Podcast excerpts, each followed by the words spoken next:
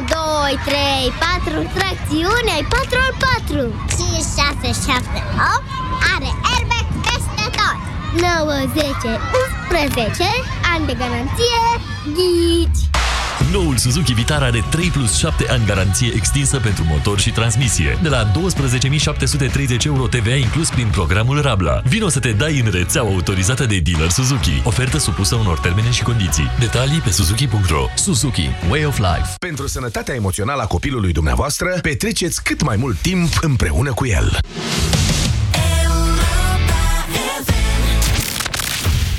România în direct cu Moise Guran la Europa FM. Bună ziua, doamnelor și domnilor, bine v-am găsit. Din nou în transmisie directă de aici, din centrul Bucureștiului, de la Facultatea de Istorie a Universității, împreună cu studenții Facultății de Istorie, într-o ediție specială în care ei vor fi interlocutorii emisiunii România în direct, spre deosebire de celelalte zile în care dumneavoastră vă vă spuneți părerea la noi la radio. Astăzi am provocat uh, la o dezbatere despre perspectiva României, dacă vreți așa. O să-i provoc, cum fac eu de obicei, cum fac cu dumneavoastră de obicei. Nu o să am foarte multă milă nici de ei, mai ales că ei fac parte din uh, Clubul de Istorie Contemporană și din Asociația uh, Studenților la Istorie Dacia. Așadar, sunt tinerii României mai în temă decât noi ceilalți în ceea ce privește istoria României, iar tema de astăzi se referă, bineînțeles, la relația României cu Uniunea Europeană și mai ales la perspectiva acestei relații, că de 160 de ani de când e țara noastră în uh, Europa, nu? De 160 de ani, am calculat bine țara noastră în Europa, uh, această relație a fost destul de controversată. Ce mă interesează, stimați studenți, să aflăm de la dumneavoastră și eu și ascultătorii Europa FM, e de principiu cum vedeți dumneavoastră viitorul. Că viitorul sunteți dumneavoastră și uh, de multe ori uh, cei de vârsta dumneavoastră sunt uh, atât de dezamăgiți de țara noastră încât își fac viitorul sau și-l caută și prin altă parte. Așa că întrebarea pe care astăzi o să vă adresez tuturor este dacă România poate mai mult, mai mult decât a reușit până acum. Ne va oferi asistența tehnică de specialitate, ca să spun așa, profesorul Matei Gheboianu, un profesor tânăr și din ce am observat, unul dintre cei mai populari profesor de la Facultatea de Istorie, așa că vedeți ce spuneți că domnul profesor e aici să ne amendeze ori de câte ori uh, uh, facem lucrurile sau spunem lucrurile altfel decât au fost ele. Bună ziua, bine v-am găsit, domn profesor. Haideți uh, Bună înainte... Ziua, bine ați revenit la Facultatea de Istorie. Da. Haideți înainte de toate să trecem un pic uh, prin istoria noastră, așa cum o știe și nu știe tot poporul român. Noi suntem o națiune tânără, chiar dacă suntem un popor bătrân, o națiune care probabil a început să se formeze puțin înainte de apariția statului România. În 1859 uh, auzim foarte des în ultima perioadă faptul că țara noastră a împlinit 100 de ani, ea săracă are 160, dar de multe ori ori uh, nu-și arată nici măcar vârsta de 100, ceea ce poate fi bine, dar nu în cazul unei țări.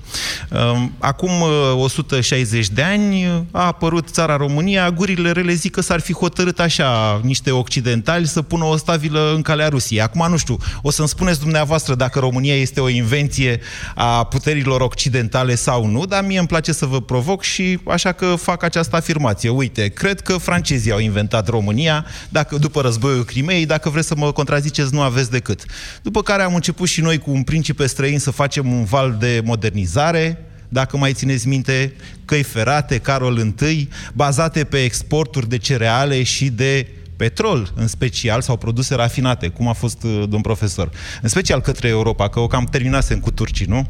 Da, da, da, către Europa era, dar să nu-l uităm și pe Alexandru Ioan Cuza, care a început primele reforme care au deranjat o parte a clasei politice.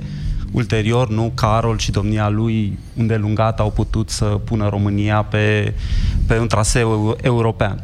Și uite, așa ajungem și la primul război mondial, o ocazie perfectă pentru întregirea poporului român, crearea României mari, de care tot francezii au tras, că altfel în 1918 nu se știe sigur dacă România reintra în război înainte de 1 decembrie.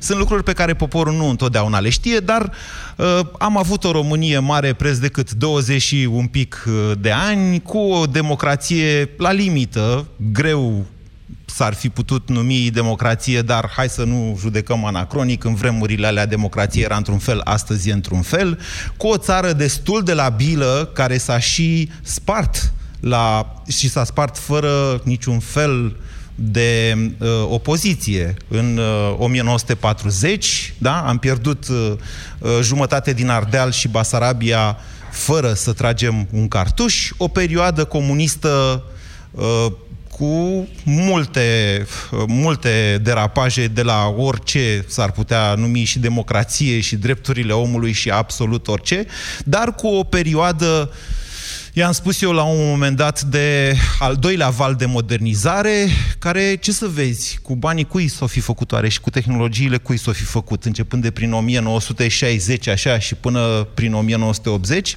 probabil tot cu finanțare și cu tehnologii din Occident. Iarăși o perioadă de mare labilitate, anii 80, anii 90, în care uh, România, din fericire, a reușit să rămână o singură țară, într-un singur stat, chiar dacă nu în granițele de la 1918 și acum ar trebui să trăim al treilea val de modernizare, Doamne ajută, ura, ura, am intrat și noi în NATO și în Uniunea Europeană, Uniunea Europeană ne dă o grămadă de bani pentru modernizare, dar nu se știe de ce, nimeni nu înțelege de ce, nu reușim, cel puțin la potențialul pe care îl vedem în jurul nostru, la Ungaria, la Polonia, chiar la Bulgaria în ultima perioadă, nu reușim să facem și noi acest val de modernizare dezvoltare și să profităm de această perioadă. Așa că întrebarea pentru dumneavoastră aceasta este și o să vă dau cuvântul începând de acum.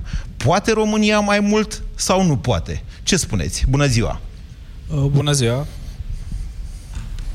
Da, puteți să vorbiți. Uh, numele meu este Cristian, sunt student la Facultatea de Istorie, la, în Asociația Studenților la Istorie Dacia. Uh, dacă poate România mai mult, categoric. Uh, doar că părerea mea este că mai trebuie să treacă ceva timp pentru că am fost în, am fost în uh, jumătatea europeană comunistă și asta ne-a dat foarte mult înapoi. Dar în opinia mea, când o să mai treacă încă un val de politicieni și cei vechi o să dispară, atunci o să înceapă să se vadă și lucruri mai, uh, mai bune. Pentru că noi politicieni sunt oameni care au o mentalitate mai, apro- mai apropiată de a noastră, a tinerilor și mă gândesc că, că ei o să lupte mai mult pentru noi și o să facă mai multe lucruri. Deci dumneavoastră spuneți de fapt că România ar putea mai mult, dar uh, problema ei este că a fost în jumătatea comunistă a Europei. Uh, categoric. Aveți ceva de comentat, domnule profesor? este una dintre rațiuni, dar pe de altă parte să nu, ne, să nu uităm faptul că nu suntem singuri în jumătatea asta care suntem în Uniunea Europeană, adică ne putem uita și sunt probleme multe, mai ales în ultimii 2-3 ani și în Ungaria, în Polonia, uh, chiar și în Cehia s-au ridicat anumite lucruri, dar lucrurile uh, s-au mișcat mai bine acolo. Politicienii din ziua de astăzi, dacă nu le vom lua CV-urile lor, vom vedea că mare parte dintre ei nu au activat în perioada comunistă, adică sunt politicieni care, mulți dintre ei și-au făcut studiile după 1990, mulți și-au făcut studiile în străinătate. Și atunci n-aș vrea să mă pronunț eu de acum pentru că mai sunt uh, suficienți studenți ca să vorbească și asta rămâne o întrebare. De ce suntem unde sunt. Deci dumneavoastră spuneți că, ok, n-am fost singuri în jumătatea asta de Europa, dar... Uh, dar avem o traiectorie. Dar nu se știe de ce doar noi și Albania tot ocupăm uh, topurile în statistici, uh, topurile de jos. Albania a ocupat întotdeauna, din păcate, pentru ei. Așa, bun. Și din cauza regimului lor, noi ocupăm partea aceasta de topuri, tocmai pentru că nu democrația în România, dacă o putem numi așa, nu a început la fel ca și în celelalte state. Vă referiți la democrația de după 1990? Democrația după 1990. Traiectoria României, dacă o comparăm cu celelalte state, nu este aceeași. Chiar dacă toate statele de aici, din zonă, au fost comuniste, nu comunismul a fost peste tot la fel la final, dacă am analizat momentul 0 1989 sau momentul 1990. Poftiți! Bună ziua, numele meu este Valentin Florea, sunt student în uh, cadrul Facultății de Istorie este București. Uh, ce să vă spun, România poate mai mult, doar că, din păcate, elementul nostru primordial care lipsește de 74 de ani este unitatea. Cred că valorile acestei societăți uh, nu au ajuns în funcții de conducere și aici mă gândesc la Corneliu Coposu. Mi-a venit pur și simplu un exemplu. Sunt oameni care uh, ar reprezenta această țară cu succes mult mai bine decât ceea ce am avut noi de 74 de ani. Poate mai mult, doar că avem nevoie de o elită nouă, mă gândesc la pașoptiști, ne-ar trebui tineri care să creadă mai mult în, uh, în această țară și care, bineînțeles, să, să, să-și iubească țara mai mult. Aveți tendința de a da răspunsuri de tipul dacă. Dacă ar fi, dacă ar fi. Dacă, dacă ar fi, nu s-ar povesti. Tocmai asta e întrebarea. Eu cred, invo... eu cred în schimbarea acestei țări. Eu cred în l-ați invocat pe Corneliu Coposu. Foarte da. interesant uh, modul în care puneți problema, dar oare e vina lui Coposu că n-a ajuns să conducă e această țară sau e vina țării? E vina noastră a tuturor. E un punct de vedere. Poftiți! Bună ziua! Numele meu este Zărnescu Carol, sunt student la Facultatea de Istorie. Părerea mea este, ca și a colegului, că România poate mai mult. Având în vedere situația actuală, noi ne aflăm într-o relație bună, aș spune, cu Uniunea Europeană, mai ales pentru noi partea de tineret, care putem să accesăm bursele Erasmus, să avem o deschidere mult mai mare și consider că în viitor această relație poate fi și mai mult îmbunătățită. Este loc foarte de mai bine și eu cred în principiul că schimbarea începe cu noi, după cum se poate și observa în perioada noastră, pentru că majoritatea populației dorește o schimbare în guvernământ și consider că totul o să decurgă mai bine și România o să aibă un viitor mult mai bun în Uniunea Europeană. Acesta este un argument de tip wishful thinking, adică niciun fel de argument. Ați spus ceea ce vă doriți, Carol. Nu ați adus niciun argument, de fapt, în ce a spus dumneavoastră, pentru faptul că România ar putea mai mult. Întrebarea pentru dumneavoastră, stimați studenți, și de fapt ceea ce contează nu e atât răspunsul da, nu, ci modul în care argumentați întrebarea este de ce ar putea România mai mult? Păi ar putea mai mult pentru că noi ne dorim o schimbare. Majoritatea populației își dorește o schimbare și noi luptăm pentru acest lucru. Și în viitorul apropiat o să se producă o schimbare, deoarece uh, cine este acum la putere o să fie schimbat și o să se producă anumite schimbări care o să ne ajute mult mai mult pe noi față de cum față de posibilitățile pe care le avem acum. Foarte bine, ok. Deci dumneavoastră sperați într-o schimbare politică. Aș vrea doar, înainte de a merge mai departe, să vă atrag atenția că istoria are cumplitul obicei să se repete și acum 20 20 de ani, când eu eram de vârsta dumneavoastră, la fel, cu toții ne doream o schimbare. Dumneavoastră sunteți mai tânăr decât mine, domnule profesor. Uh, deci Dar la, și eu îmi doream o schimbare. La jumătatea anilor 90, în prima parte a anilor 90, ne-am dorit atât de tare o schimbare încât ea s-a produs, la nivel politic. În realitate, uh, țara noastră nu a reușit să schimbe uh, cursul foarte mult, din fericire, pentru că acesta începuse să fie cel european, dar tot handicapați din punct de vedere al uh, vitezei cu care ne deplasam către ceea ce noi visam pentru noi, noi cei care aveam atunci 20-25 de ani, uh, tot în urma lor la alții am fost. Adică, poftiți. Dacă ați putea interveni. Era și foarte greu să îi prindem. Trebuia un efort foarte mare și poate o clasă politică care să înțeleagă mai mult, nu? Uh, mai devreme, un dintre studenți vorbea de Corneliu Coposu și de modul în care el a fost primit în societate sau nu. Societatea românească, și putem să o analizăm la 30 de ani de atunci, nu era uh, nu putea la momentul respectiv, nu era pregătită să primească oameni de tipul lui Corneliu Coposu la de ce? conducere. De ce? Pentru că, nu, comunismul în România, modul în care vedem și analizăm cei aproape 45 de ani, vedem că uh, dizidența în partid, oamenii care s-au răzvrătit împotriva comunismului, au fost foarte puțini. Au fost, uh, societatea românească nu era ca în Polonia, unde deja de mai bine de 10 ani era pregătită ceea ce însemna opoziția pentru Partidul Comunist, Solidaritate. Și atunci, în 1990, chiar în zilele Revoluției, oamenii cel mai mult își doreau să-l schimbe pe Nicolae Ceaușescu, nu? Uh, deci nu Președintele de atunci, uh, Ion Iliescu, mai bine de un an de zile, dacă nu chiar mai mult, vorbea de reformarea socialismului, nu vorbea de o democrație de tip occidental. Și atunci societatea care a fost ținută captiv, atât cu televiziunea română, cu ziare, cu discursuri, s-a bucurat că are program la televizor, că are mâncare în magazine, nu înțelegea ce înseamnă uh, până la urmă democrația occidentală. Nu? Să nu uităm fenomenul piața universității, care până la urmă a fost un fenomen care a strâns 100-200 de mii de oameni. Nu a fost un fenomen de masă la nivel național. În foarte puține orașe avem o susținere reală. Bun. Și atunci oamenii nu erau pregătiți. Și întrebarea deci începem e, cu un handicap e, mare. Acum, după 30 de ani, credeți că societatea noastră, asta de fapt e problema, s-a schimbat atât de mult sau de fapt ne, suntem într-un cerc în care, reluăm... în care Carol are aceleași dorințe pe care le aveam eu acum 30 uh, de ani și nu ne dăm seama că ne dorim aceleași lucruri și reușim exact, poate la fel de mult. Acum depinde cum ne uităm. Ne putem uita la partea goală a paharului sau la cea plin. Cu siguranță România a făcut pași foarte mulți înainte, nu? Chiar dacă în anii aceștia care, care au trecut ne gândim la faptul că România este pe o pantă descendentă, dar România a avansat foarte mult. Gândiți-vă ce ar fi însemnat România fără a intra în Uniunea Europeană. Unde am fi fost? Adică am reușit să mai reducem din handicapul pe care le avem. Faptul că nu se reduce la nivelul la care ne-am dori, aici este problema, nu? Și întrebarea. Întrebarea vine de la, din partea societății, societatea care nu reușește să coaguleze și să ceară cu adevărat schimbarea și vine de la clasa politică care de cel mai multe ori nu este împinsă de nimeni să se reformeze cu adevărat. Și cine ar trebui să o împingă?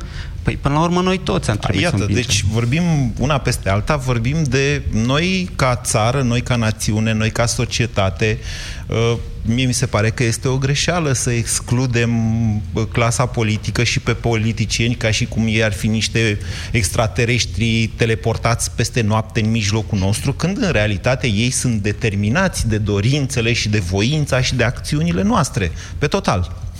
Mulțumesc, Carol. Poftiți! În primul rând, aș vrea să vă spun uh, bună ziua tuturor europenilor FM. Sunt uh, A, Sorin Vlaic. domnul Cristian Tudor Popescu. Uh, student anul întâi istorie. Uh, eu cred că cea mai importantă resursă a României sunt oamenii, iar oamenii au evoluat uh, de-a lungul timpului datorită perseverenței sau tenacității lor.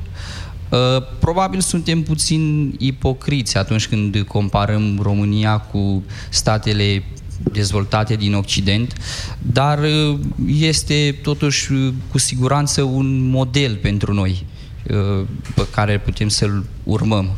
Uh, acum uh, depinde foarte mult de noi cât de implicați o să fim civic, uh, de la a fi respectoși pe stradă și până la a face voluntariat și a merge la vot. Sugerați Dacă, că e o chestiune de educație?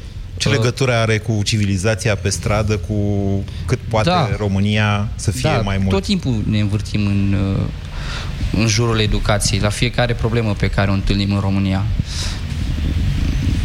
Și cred că educația este uh, cea mai mare problemă pe care o avem noi.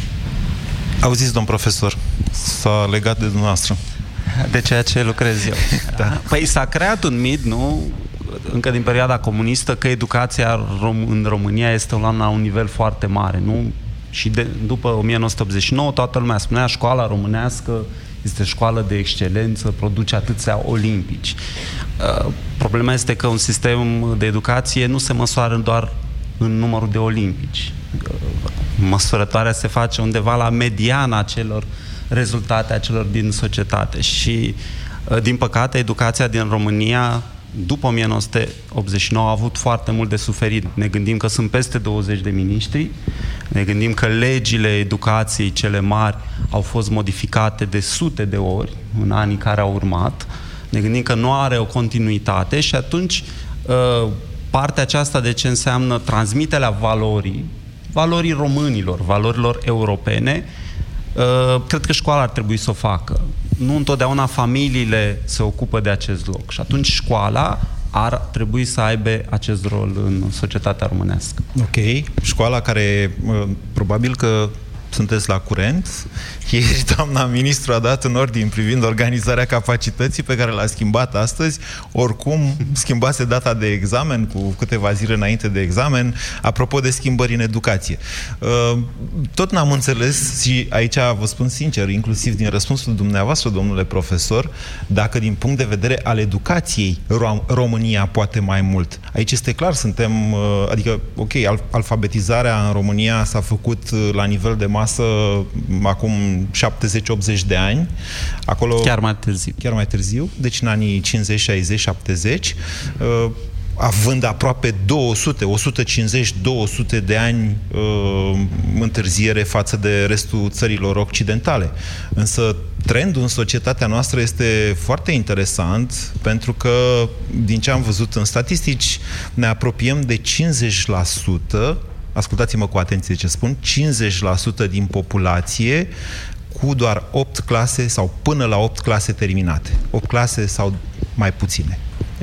Asta cred că spune ceva, iar trendul nu este pozitiv în educație, nu numai dacă uh, ne uităm la mediană, cum spuneți dumneavoastră, un concept pe care nu știu câți români îl înțeleg, el e altceva decât medie, o mediană, deci raportat la cât uh, cât din fiecare categorie uh, de instrucție avem în România, ci pur și simplu la educația de bază. Cu siguranță școala poate mai mult și, din păcate, sistemul de educație este unul dintre cel mai puțin reformate sisteme uh, ale României. Nu ne uităm pe lângă schimbările acestea, ne uităm la chiar abandonul și analfabetismul care apare într-o societate europeană. În Uniunea Europeană nu se mai măsoară, lumea nu mai gândește că trebuie să măsurăm câți analfabeți avem. Uh, ne uităm la analfabeții funcționali, cei care chiar dacă au terminat 8 clase sau chiar 10-12, nu înțeleg să uh, nu execute nu înțeleg o sarcină simplă, da. nu înțeleg ceea ce citesc. Deci aici este una dintre marile minusuri ale României zilele noastre. Până acum, să vă spun așa, dezbaterea noastră e una de tipul toată lumea crede că România poate mai mult, dar prin fiecare argument pe care îl aduceți, uh, răspunsul ar fi mai degrabă celălalt. Domnișoară, înainte să vă dau cuvântul, aș vrea să întreb toată sala. E cineva aici care crede că România nu poate mai mult? Ok. Bine să vă pregătiți că o să vă dau cuvântul. Poftiți, domnișoară. Bună ziua, eu sunt uh, Ana Maria, sunt doctorandă aici la Facultatea de Istorie în anul întâi. Și um, în ceea ce privește dezbaterea de astăzi, eu cred că România poate mai mult prin educație, așa cum a spus și colegul meu, și printr-o conștiință de sine destul de dezvoltată. Și când spun conștiință de sine, mă gândesc, bine, este probabil să fiu puțin subiectivă, cred că cunoașterea istoriei are un, uh, un rol foarte important, căci ceea ce se întâmplă la noi, în, uh, în zilele noastre, în țara noastră, mă face să mă gândesc la România anilor 30, când toți oamenii care nu erau educați și care aveau posibilități financiare foarte reduse, erau atrași de tot felul de, de idei și de discursuri populiste și naționaliste, așa cum se întâmplă și în zilele noastre. Și cred că prin această conștiință de sine și prin cunoașterea istoriei care se poate implementa destul de greu pentru că tinerii în general și majoritatea oamenilor nu sunt interesați de acest lucru. Însă cred că acesta ar putea fi un, un aduceți, aduceți uh, dezbaterea pe un tărâm foarte interesant. Dumneavoastră sugerați faptul că noi românii nu am fi complet închegați ca națiune. Conștiința de sine fiind una dintre diferențele dintre un popor și o națiune. Am înțeles corect? Uh da, nu m-am gândit la acest lucru, dar într-adevăr este o idee interesantă. Cred că noi nu avem o conștiință de sine, într-adevăr. Da, atunci națiunea română nu există. Ba da, există. Suntem o populație, un popor. Conștiința de sine fiind, pe lângă limbă, teritoriu și așa mai departe, una dintre caracteristicile fără de care nu există o națiune. nu v-ați gândit la asta? Nu m-am gândit, nu. Ok, ați intrat într-o capcană care vă poate costa. Poftiți! Bună ziua, Marco Badea este numele meu, absolvent de științe politice actualmente în ultimul an la Facultatea de Drept. Um, domnule Guran, eu cred, ascultându-vă până acum, că România nu poate mai mult în acest moment, la nivelul la, care, la momentul la care vorbim. De ce?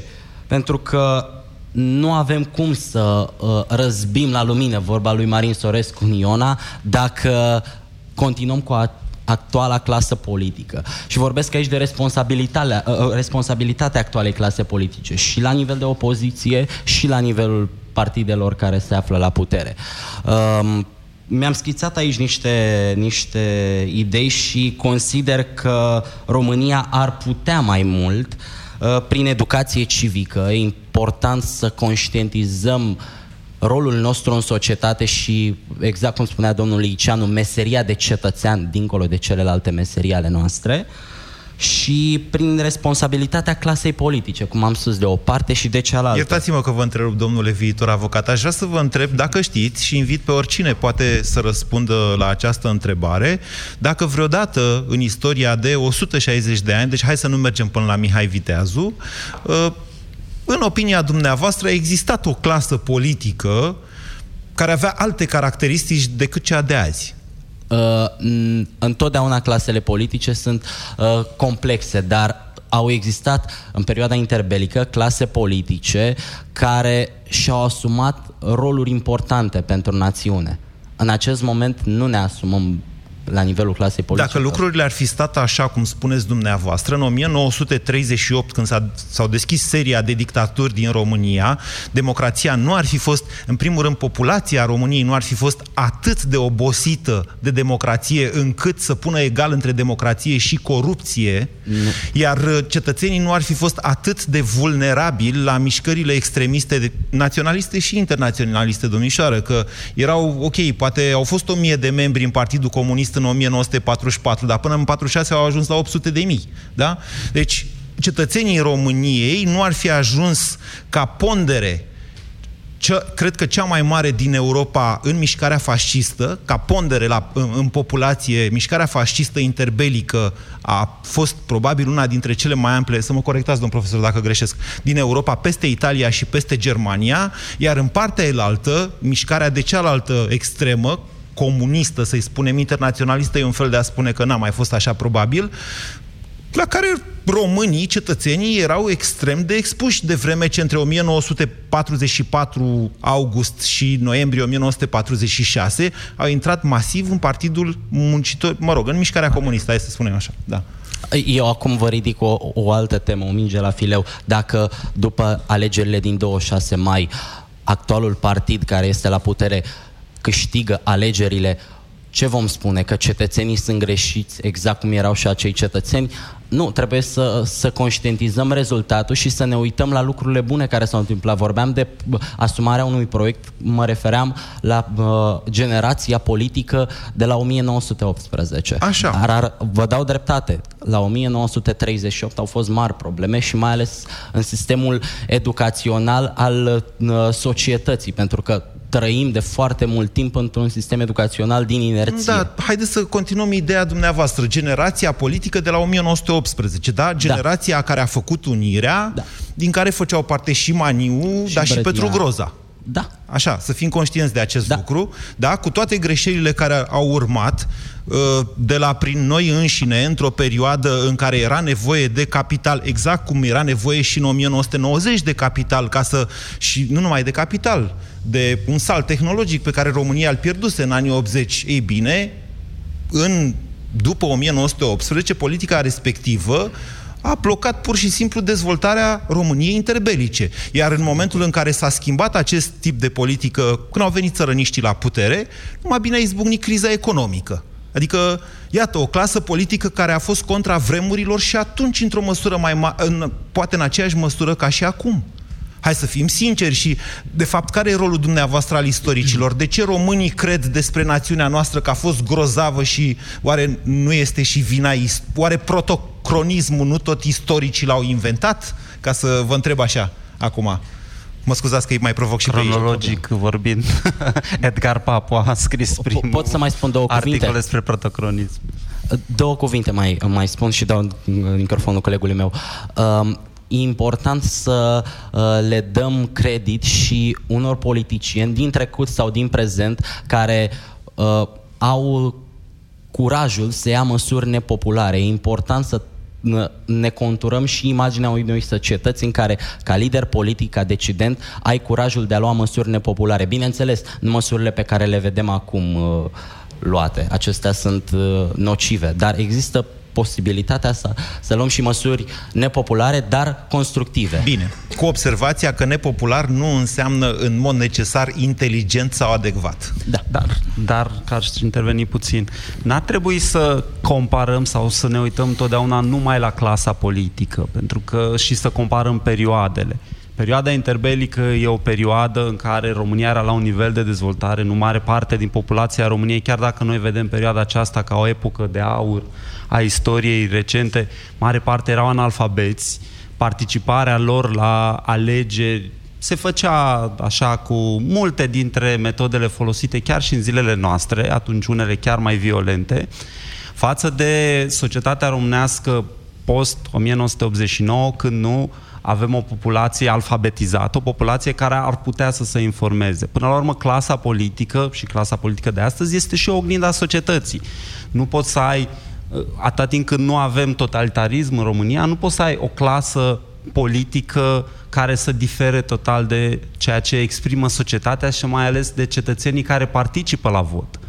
Pentru că nu politicienii noștri din Parlament, din Guvern, cei care vor merge în Europa, îi vor reprezenta într-un fel sau altul doar pe cei care participă la vot. În momentul în care la vot participă 30-40%, într-o dată ai o mare parte a societății despre care nu știi ce să zici. Eu... Cum arată, ce își dorește, care este drum. Acesta fiind un cerc vicios. Cei care nu merg la vot spun că nu au cu cine să voteze, iar rezultatul este că ajung să fie reprezentați de oameni pe care sigur nu i-ar fi votat, că de-aia nici nu s-au dus la vot. Al doilea negativist, o să vă dau imediat cuvântul. Vă rog, domnișoară. Bună ziua, mă numesc Silvia uh, Baumgarten și cred că ne axăm foarte mult pe zona aceasta de politic, fără să uh, ne gândim foarte atent și la ce poate face fiecare dintre noi, la ce poate face omul de rând care practic susține țara. Țara este susținută de totalitatea oamenilor care fac parte din ea. Și mi se pare foarte important ca oamenii de rând, omul care nu are neapărat un, uh, o implicare politică, să-și facă la locul unde este, să-și facă el uh, datoria să facă uh, tot ceea ce are uh, de făcut într-un mod uh, onest până la urmă, pentru ca mai departe și la nivel macro să meargă lucrurile bine. Pentru că, din punctul ăsta de vedere, noi uh, ne axăm foarte mult pe partea negativă, uh, care există, nu o putem uh, ignora. Dar știrile de bine nu fac rating. Și cred că mm, asta este o mare problemă, că nu ne uităm și la exemplele pozitive, nu le promovăm, și atunci, cumva, ne lipsim singur de această unitate care ar putea veni din um, momentul în care oamenii de bine ar, s-ar aduna la oaltă și ar face ceva împreună pentru binele societății. Să-mi dați voie să vă contrazic un pic în calitatea mea de jurnalist uh, foarte vechi, cu 25 de ani de experiență. Asta cu știrile de bine nu fac rating nu mai este de actualitate. Pentru că se întâmplă atât de multe lucruri rele în România, încât Uh, atunci când se mai întâmplă și ceva bun, uh, pur și simplu e genul de excepție care face audiență. E adevărat că paradigma de comunicare s-a schimbat și e în permanentă schimbare, dar uitați-vă la ce se viralizează pe internet și o să vedeți că foarte multe lucruri bune se viralizează. De ce? De ce sunt oamenii interesați de lucruri bune pentru că oamenii în general sunt interesați de lucruri ieșite din comun, iar lucrurile bune sunt destul de ieșite din comun. Păi asta e, ar trebui să fie o normalitate, de fapt, ar trebui să tindem spre normalitatea ar trebui, care... Ar trebui, dar încă o dată, uh, vă rog, dacă puteți să ieșiți, sigur, sunteți tineri, speranța este ceea ce vă definește, iar pe noi ne definește speranța, pe noi, generația, am 45 de ani, nu sunt atât de în vârstă, dar uh, pe noi ne definește speranța că, dumneavo- că dumneavoastră, generația dumneavoastră, o să reușească acolo unde generația noastră nu a reușit sau oricum nu a reușit complet. Însă, dincolo de asta, nu uitați că sunteți istorici și că rugămintea mea este să aduceți argumente. Argumente din istoria noastră. Când, când a avut, încă o dată, vă provoc cu această întrebare, la care dânsul nu mi-a răspuns, de fapt, sau oricum n-am fost mulțumit de răspuns, când a avut țara noastră o clasă politică de mare calitate? Există așa ceva? Sunt excepții care confirmă într-un fel sau un altul regula? Puteți invoca, bineînțeles, diferiți lideri, dar vedeți cum au sfârșit fiecare dintre cei care au ieșit din regulă. Poftiți! Deci dumneavoastră, sunt, dumneavoastră spuneți că nu, România nu poate mai mult. Da, sunt pesimistul din, din ziua de astăzi. Mă numesc Ciprian, sunt student la istorie în uh, anul întâi. Uh, de ce nu consider că în România nu mai are acel potențial de a ajunge pe drumul ce bun? Mă refer din nou la educație. Uh, lipsa educației, în special la clasele 1-8 sau na, în ziua de astăzi de la 0 la 8 e este foarte gravă. Ce lipsește? Uh, să vă dau un exemplu. În satul meu natal s-a schimbat uh, profesor de istorie și nu mai vorbește absolut deloc de România. Copiii... La... Sunteți din Republica Moldova? Nu, din județul Suceava. Ha, ok. Accentul e apropiat oricum. Uh, și nu, nu mai vorbește absolut deloc despre România și copiii l-au întrebat de ce nu mai vorbește despre istoria României, că na, suntem români și trebuie să știm istoria țării noastre. Uh, doamna profesoară pur și simplu a spus că România nu mai este așa de importantă și este o profesoară tânără, cum ar veni ieșită de pe băncile facultății. Dacă aceasta este atitudinea profesorilor care vin, generația asta nouă... Ce e greșit în această atitudine? Ei, cum să spui că țara ta nu mai este la fel de importantă? Nu înțeleg de ce ai spune, adică... Poate este o țară puțin importantă. În... Yeah în, în economia generală a, a mondului, prin economie, înțelegând așa toate domeniile. Poate e o țară care contează foarte puțin. În, din punct de vedere economic, nu suntem așa importanti. Nu din punct de vedere economic, din toate punctele de vedere. Pe parcursul istoriei am fost destul de importanți. Mai, uh, războiul de, de independență, de exemplu, uh, aș putea spune că am salvat pe ruși uh, de la înfrângere E posibil să aveți dreptate, dar domnul profesor o să vă spună că ăla era abia al șaselea război dintre ruși și turci. Adică, doar să știți. Doar să știți, aveți 19 ani, nu? Da. Doriți să interveniți? Păi, ce ne spune el ne vorbește iar despre educație, dar plecând la istoria românilor și oarecum să-i vin în ajutor uh, și de ce e important să știm istoria românilor, că asta era întrebarea dumneavoastră, pentru că altfel nu poți crea ceea ce vorbeam mai devreme, ceea ce chiar noastră spuneați, națiunea română. Nu poți crea oameni care să fie, uh, să aibă o coeziune, să aibă idei comune, să-și creioneze valori comune.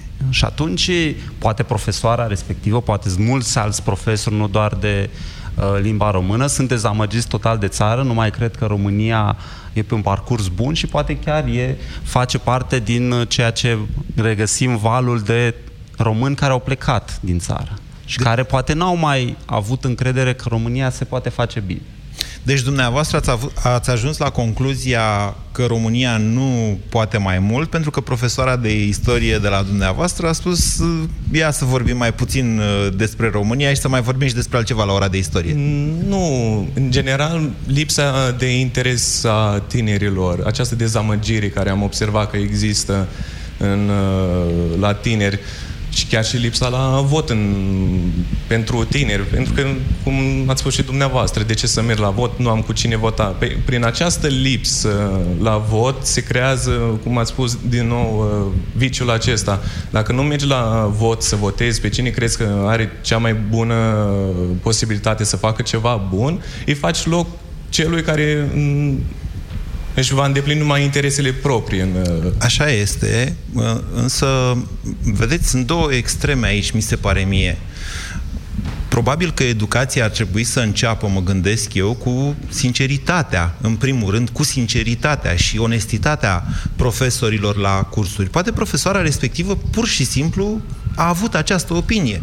Eu am fost șocat când am observat că în cartea de istorie a puștiului meu, care e în liceu, dar nu mai cred că anul trecut, nu mai știu când se predă istoria contemporană așa. Uh, regele Ferdinand ocupă o jumătate uh, de pagină sau e menționat undeva în josul unei pagini ca fiind uh, și el soțul soției sale. Adică la modul ăsta, mm, sigur, nu, sunt, nu, nu, nu judec eu pe cei care fac manualele, că nu sunt competent, dar sunt două chestiuni extreme. Pe de o parte, o tendință de a arăta cât de proastă și neimportantă este România, dar să nu cădeți și în cealaltă extremă, care tinde să arate cât de glorioasă și importantă a fost România. Oare nu se trag multe, inclusiv dezinteresul de istorie, ce spuneam mai devreme, dintr-o minciună perpetuată prea mult și din folosirea politică a istoriei? Oare dumneavoastră, istoricii, n-aveți, uh, cum spunea Neagu Giuvara, n-aveți, în primul rând, datoria să, să, să spuneți adevărul așa cum este el, că e frumos, că e urât. Poporul ăsta trebuie să știe, în primul rând, ce trăiește sau ce a trăit Altfel, cum să corectăm dacă noi o să-i umflăm tot timpul pe cei din perioada interbelică?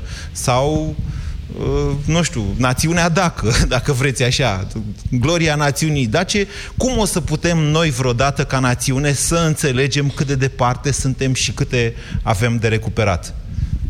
Cu siguranță asta așa este. Pe de altă parte, să nu uităm că chiar noastră spuneați de faptul că istoria României a fost umflată. Și asta nu a fost umflată doar în perioada comunistă, ci vine din trecut anumite mituri din istorie. Uh, ce se întâmplă astăzi cu istoricii, cu cei care scriu manuale, uh, mulți dintre ei au rămas în acea paradigmă a național-comunismului, să-l numim așa, a istoriei glorioase, a protocronismului. Nu, românii sunt cei mai buni, au fost primi în toate domeniile. Uh, publicul a fost educat să primească o astfel de istorie. Și atunci când vei că o istorie, să zici, adevărat sau diferită, foarte greu intri pe această piață, din păcate. Uh, o să oprim uh, în câteva secunde, o să oprim transmisia noastră de pe radio, dar dezbaterea continuă că abia ne-am încins, o să continue pe Facebook însă și pe uh, site-ul europa.fm.ro. Um, aș, aș vrea, dacă mai este cineva care e de părere că România nu poate mai mult, să, să ridice mâna și așa, Francesca, te-am notat. Nu, nu, o să continuați dumneavoastră. Deocamdată să ne luăm la revedere de la ascultătorii ascultătorii Europa FM, invitându-i ori să asculte Europa FM în continuare, ori dacă nu, să deschidă pagina de Facebook a Europa FM dacă doresc să, um, să urmărească în continuare dezbaterea noastră. Ați ascultat România în direct la Europa FM.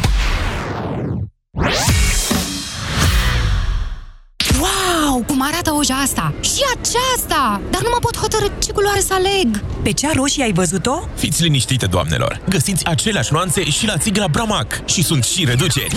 Țigla de pe casa ta e parte din stilul tău. Până pe 15 mai, țigla Bramac vine cu super reduceri. Detalii la distribuitor și pe bramac.ro Ani de răsfăț.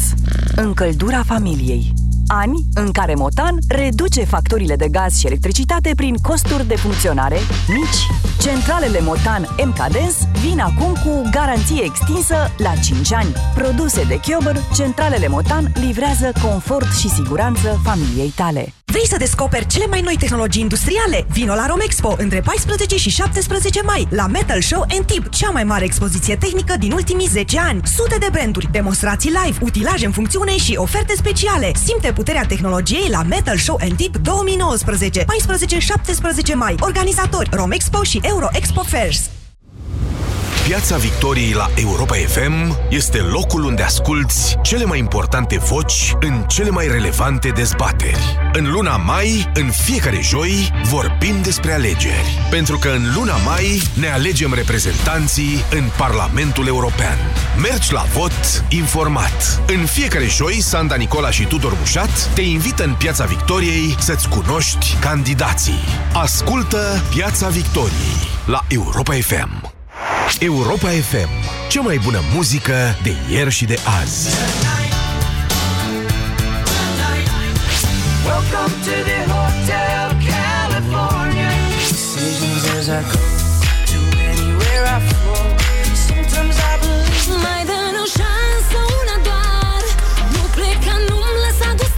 Aici asculti cea mai bună muzică de ieri și de azi. Europa. Ascultați Europa FM, e ora 14.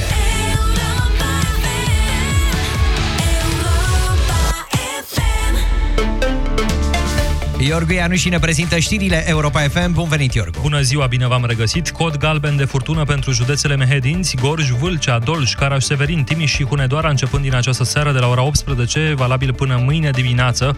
De altfel, pentru întreaga țară e valabilă până vineri dimineață la ora 10 o informare meteo de averse. Toată săptămâna va fi marcată de ploi torențiale și vijelii. Și în aceste condiții, hidrologii au emis o avertizare cod galben de inundații, valabil